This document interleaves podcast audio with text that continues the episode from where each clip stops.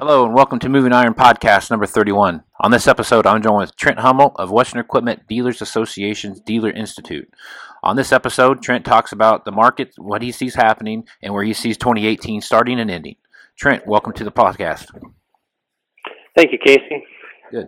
So, Trent, when I get started here, I always like to get people's background and where they started at and where they come from and all the stuff in between there. So give me a little background on Trent Hummel. Well, I come from a long line of whole goods managers. My family started a Case IH or an IH dealership in 1923, and I've been groomed for that role. That's all I know is used whole goods. It's in a big grain area, big dryland farming. So we've never actually participated in the small inventory that much, although we had a Kubota dealership, but it was a minor unit sales. 2001, there was 7 family members working in this dealership, so my cousin and I branched off and went and bought a New Holland store, which at the time we thought Case and New Holland would come together under a CNH line, and every town would have an AGCO, a JD, and a CNH dealer, but obviously that didn't happen. This New Holland dealership that we bought in 2001, we were told it was a turnkey operation, everything was perfect, and we got in there and it was a wreck, doing $4 million worth of business.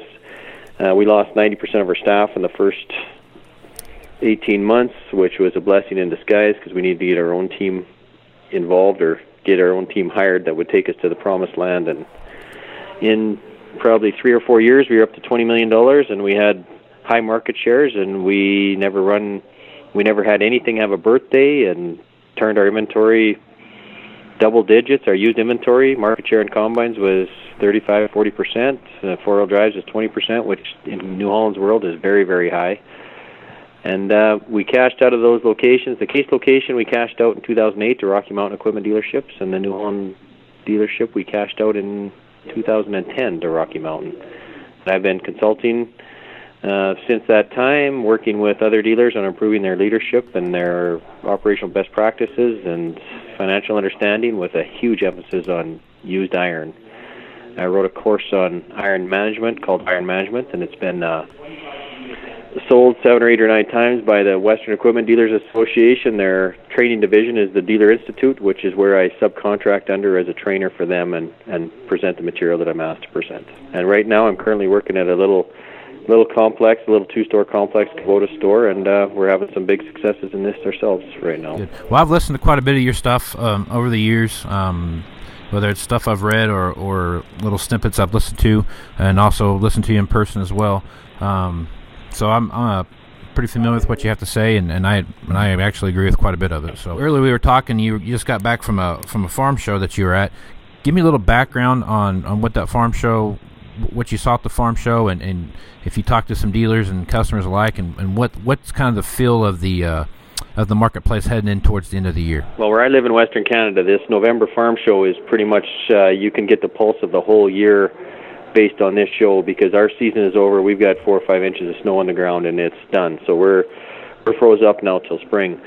But and it's the third or second largest farm show in Canada, so it draws a huge array of people, and all the manufacturers are there.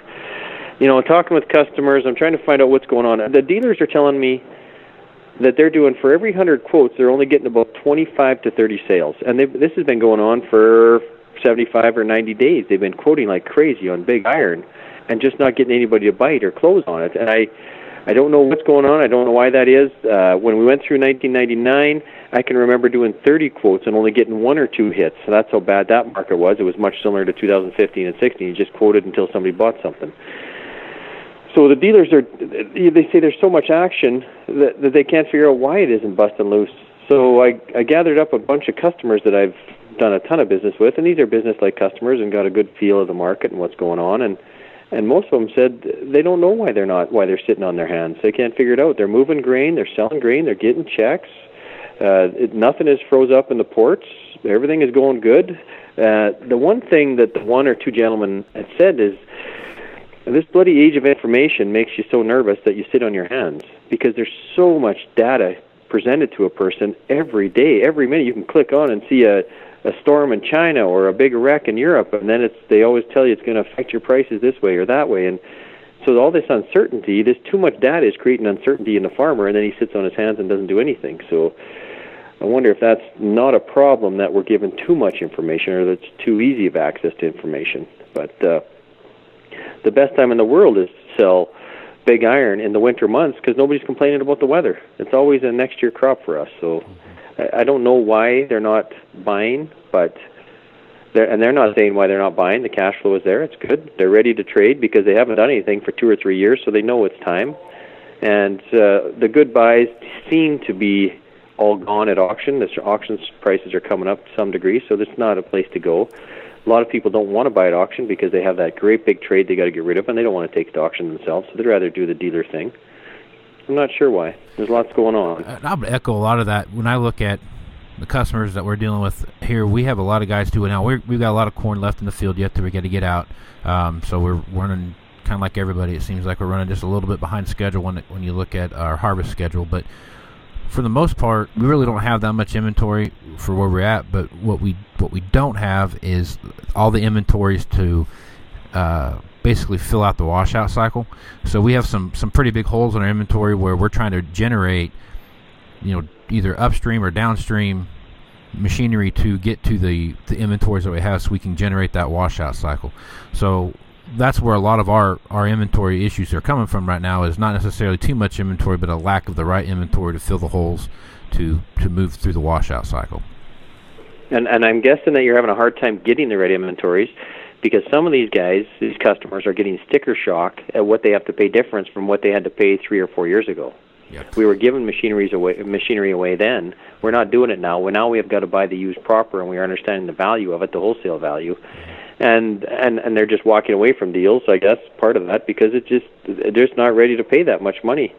And I did that to a guy once in 99 or 2000 when things were a wreck. I said, well, maybe your farm, sir, is now a used buyer. You bought 2 new combines every year for the last 40 years, and now you're a used buyer. Well, that was the worst thing to say to him as a young guy. I shouldn't have never said that to him, but he did buy used machines from somebody else, not from us, but he realized that his 2,000-acre farm was not big enough to buy 2 new combines. It was big enough to buy 2 used combines.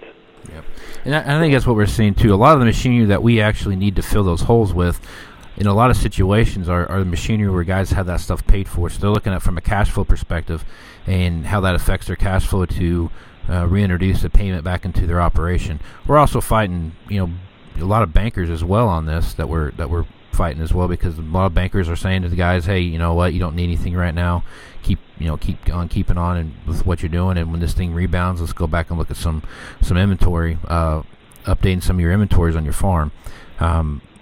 Probably even a bigger scenario though for us, where I see a lot of our conversation that we're coming through our customers when we have that, they have kind of duct tape and baling wired their machines together for the past couple of years, just keeping them going and trying to watch their cash flow, as much as they can, and taking that gamble on downtime and stuff during harvest. And we're seeing a lot of guys that are going to be faced with some larger reconditioning bills that are looking at, do I make that jump and go get that piece of equipment, or do I make the reconditioning bill payment? So one of the two things right there is kind of driving that. Are you seeing similar situations with the guys you talk to where the reconditioning costs are driving sales, or do you see it just kind of as a wide gambit across all No, I'm hearing from service managers all about these reconditioning jobs coming in that they haven't seen for 2 years on a combine, and now it's $40,000. And these guys they're shocked at that, but, well, you haven't traded, now should I trade? Well, then they see a difference of $130,000 just to trade up a couple of years, and they can't figure out what's gone on. Where did the money go up so much?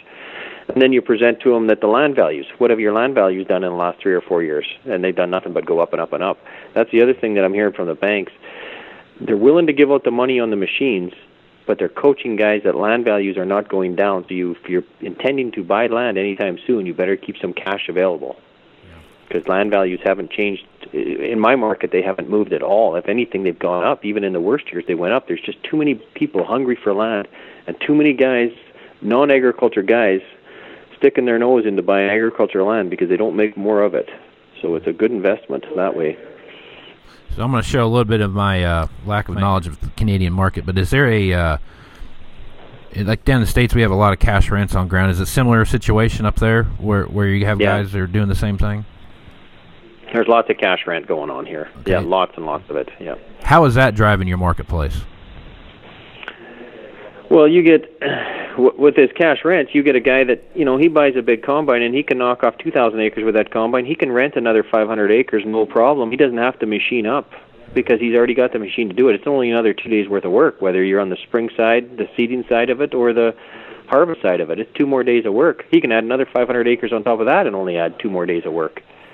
So these machines are getting so big, and we're just not going to have as many of them out there to take our crop off until we get the varieties of grain that start pumping out double the bushels that we're pumping out now, and we don't have that. The machine, the size of the machine has outpaced the size of what the size of the bushels we're taking off our per acre. I don't know how to say that properly, but that's what's going on here. And, you know, 3 years ago they said the world would be short of food in 2050 because we'd have 9 million people on the population, and we got a surplus right now. And you hear it all over the world. Everybody's having these big bumper crops, and there's plenty of food, and people are taking their prices right now because they think it's going to drop in 2018, and that'll bring 2018 to an average year. It won't be any stellar year. It'll be just an average year, I think, is what's going to happen next year. So that's kind of a good segue into what you see happening, and we'll bounce into leasing as well into this mix. But look at 2018, kind of going through the year. I foresee from my seat on the bus where I'm sitting at that there's not going to be a lot of change in 2018 as far as overall capacity of the marketplace. I mean, there's still going to be guys buying and selling equipment. That's always going to happen. But I don't foresee that there's anything on the horizon that shows that crop prices are going to do anything different and that on-farm income is going to be really much different than what you see now. So you're looking at a lot of producers that have had 2, 3, 4 years of stagnant growth at best, and how that's affecting their balance sheet. So look at 2018 and tell me what you see as, you know, what your crystal ball's showing you. Well, it's 2018 is going to be, I agree, it's going to be flat just like 2017. And all these guys that are quoting right now and these dealers are telling me they're not getting any hits, they're not getting the percentage of hits they should. That'll spill over, and they'll get some of those hits in the springtime of 2018. Guys will just sit on their hands until finally it's a month before seeding, and they better buy that tractor or whatever they're looking for, the high clearance sprayer or whatever they're buying. So they'll do that, and they'll see what's at auction, and the auction prices have come up, so it won't be as good a buy as what it was. But they'll trigger it. Now, the big question always is, I've seen the first half of a year, people get all drunk, and it's really good and going strong, but it's always the second half of the year that defines a year. It's not the first half. The first half, people, they just want to get out of the house in March and April and buy something, it seems like. And so if you can carry on July and August and September, October, as you did in March and April and June, you've got the world by the tail. But that's a million-dollar question, is what's going to happen in the second half of 2018. There can be weather issues somewhere in the world and disaster here and disaster there. But I think we'll start off average in 2018, and I have no idea where the finish will end up in 2018. But the other thing that this is really coming to light now, and I know all these manufacturers are chasing for, they're not even chasing market share as much as they just need more unit sales. They need more units going down the assembly line to justify the expense of that factory, and they're not getting them. And the industry in North America doesn't need that many units. And they can't figure it out. How come you needed that many 10 years ago, 20 years ago? Well, you don't need that many now because they're bigger machines and we farm a little different, and we just don't need that much stuff. So I hate to tell manufacturers this, but some of you guys are going to stop being in the business of four-wheel drive, or stop being in the business of high clearance sprayers, or in the stop business of combines. We just don't need that many manufacturers, and we don't need that many units produced to take a crop off, to make a crop in North America. And I know these guys are building this stuff for the whole world, and I only look at the North American market, and I don't follow what goes on overseas, but I know that's a real kick in the teeth for them, but sorry, I know your market share is low and your unit count sales are low, and probably you could just discontinue that line and not even offer that in your brand. When I look at the used marketplace of the equipment that's out there, the 12, 13, 14 model stuff that's there seems to be, you know, one gets sold out of the population, two come back in. It feels like it feels like that number's just not going away. So there's going to be that's going to be there for a while. I think that segmentation is going to stay there for a while. But that being said, 15, 16, 17 model stuff that's coming in, I see that there's going to be a premium there, but you also have to to take into consideration that you're looking at some $300,000 stuff, and you know, compared that to the price of new and all the different things that go into that, and finding that customer base to do all that has becoming a lot more challenging than in the past. That's where I feel like the leasing end of the business has become a bigger spectrum than it's been in the past. And look for your opinion on this, but my feel for the leasing part of it is that it's going to be here for a while, and it's going to stick around for a while. And I think even as leasing rates become, you know, higher and higher than they've been as far as payments go, I still think the leasing end of the business is going to be a lot stronger than what maybe some people think. What's your opinion on that? Well, I kind of go the other way then. This leasing is strong now. I can see where if we want people to stop leasing, just like if we want people to stop doing one-year-old rolls on high-clearance sprayers, all we got to do is ask the money that doesn't work for them. Mm-hmm.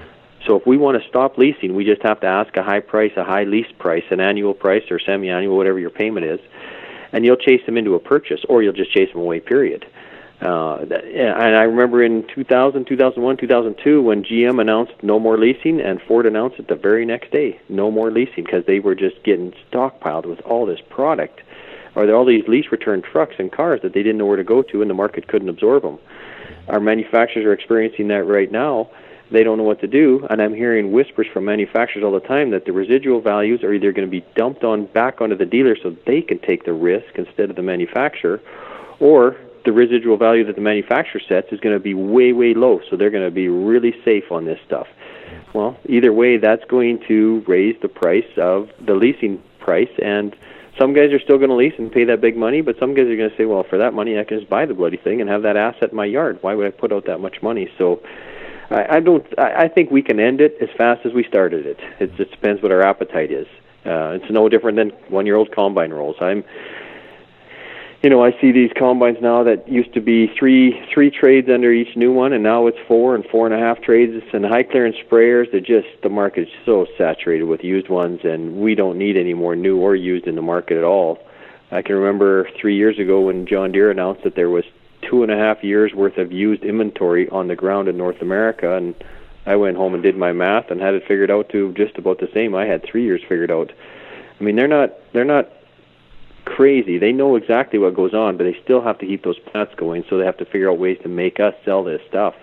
But we're still driving our own boat here. We run our own dealerships, and if we're not comfortable buying that used and we don't want to put a residual value on it for so much money, we'll put a lower one on, and the guy has to pay more money. And in 99, when we went from quoting guys, and you guys will think this is crazy, we used to trade guys at $20,000 a year for a combine, and then 99 come along, we had to trade them for 40, and I had guys walk through the door saying, you're dumb in the head, 40 grand, nobody's ever going to pay that to trade a one-year-old combine.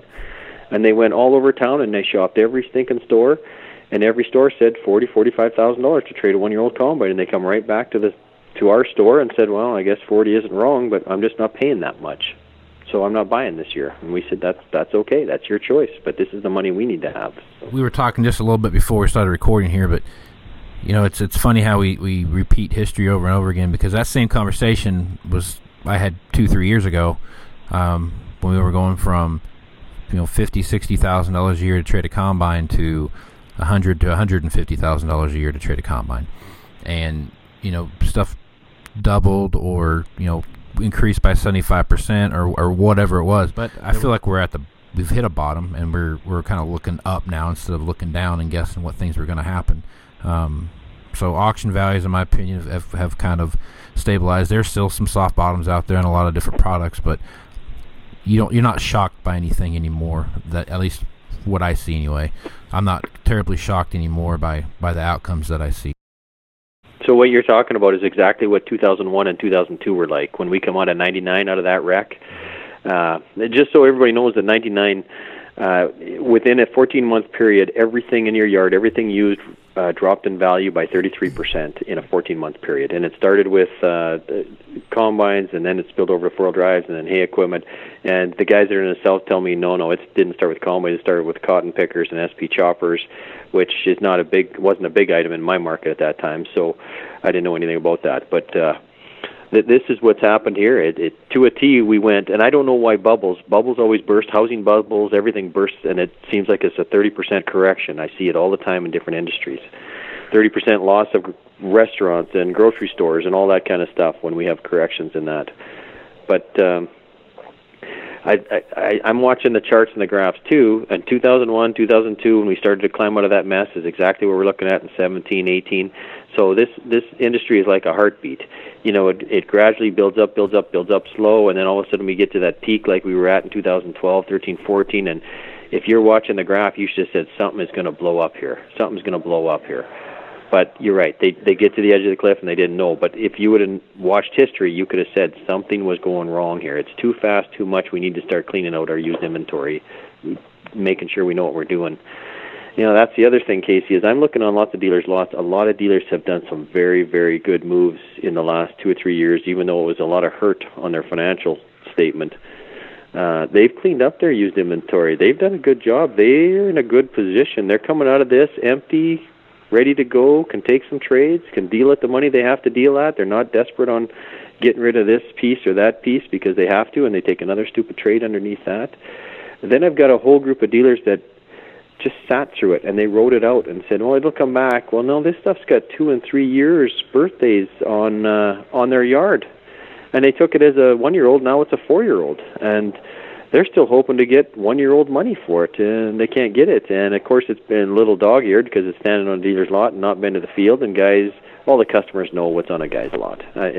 You can say that they don't know what you have in inventory. They know what you have in inventory. They watch it as close as you do, especially on the pieces they're looking at. And if they see something standing there 3 years, they don't come in and buy it. They don't get excited. They come in and offer you stupid low money and $100,000 under what you even want on your cost. So there's some dealers that are in good shape, some dealers are in bad shape. I still think we're looking for a correction on some dealers that are just going to dry up and go away. We just don't need this many dealers out here to service the industry.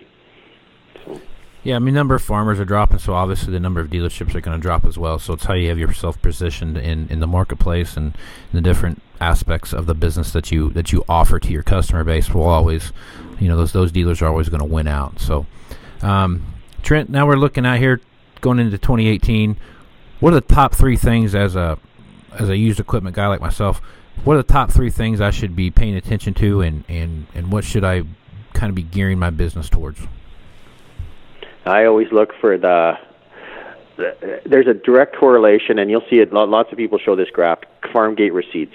You want to see when they sell their crop coming off this fall, what are their farm gate receipts? What are they up or down? And compared to the last few years, how much money are they making? I also like to get a pulse on the banks. What are the banks feeling on lending money in the ag industry? Because they really study the markets a lot better than we do, so we can follow their trends. And then, of course, just keep your eye on your own inventory. What's it doing? Is it healthy for what my market is? Can I move this much stuff? Just don't take too much stuff, and don't get caught into these pre-sale programs are coming out, and the pre-order for next spring are coming out, and the manufacturers are all begging you to take more orders. You've got to plan your inventory for you, not for anybody else. Their inventory is their problem. Don't make their problem your problem. And that's a hard thing to say, but don't. And I know we do a few favors for a manufacturer because they work us out of some problems, so we do it. But I don't need to take 30 extra combines because the manufacturer has them laying there and doesn't know what to do with them. I can't make that problem my problem. So those are the three things I watch. Well, Trent, I think we've covered the gambit here, and I feel like we've got some good information here. Do you have any last comments before we close it down? No, I've said it before, said it lots of times. The best thing in this business is it's always a next-year country. We're in a next-year business, so sell hard in the wintertime and make those contacts and make those stops. Those guys want to see you. I do lots of customer focus groups for dealerships, and they know that they can't stop in the yard all the time because they're in Phoenix for the winter, but text and email and keep them in the loop and what's going on, and be more of a consultant to them, I guess, versus then just a sales rep trying to peddle some iron. Become a better salesman to them. Become a consultant for them. Great. Well, Trent, if they wanted to check out some of your work or get in touch with you, what's the best way to do that?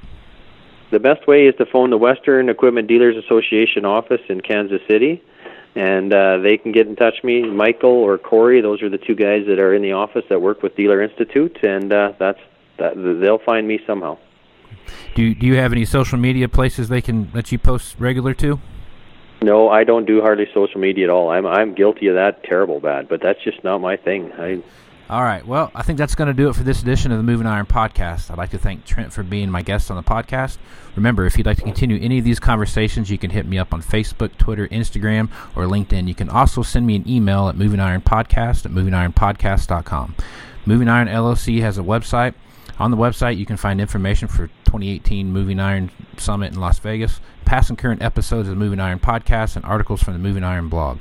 Throughout the year, there'll be guest bloggers writing on various topics from their viewpoint. If you'd like to support the podcast, you can do so by writing a review at your favorite podcasting platform or subscribing there, or you can use the Amazon click-through on the Moving Iron LLC website. You have the same experience that you're accustomed to while supporting the podcast.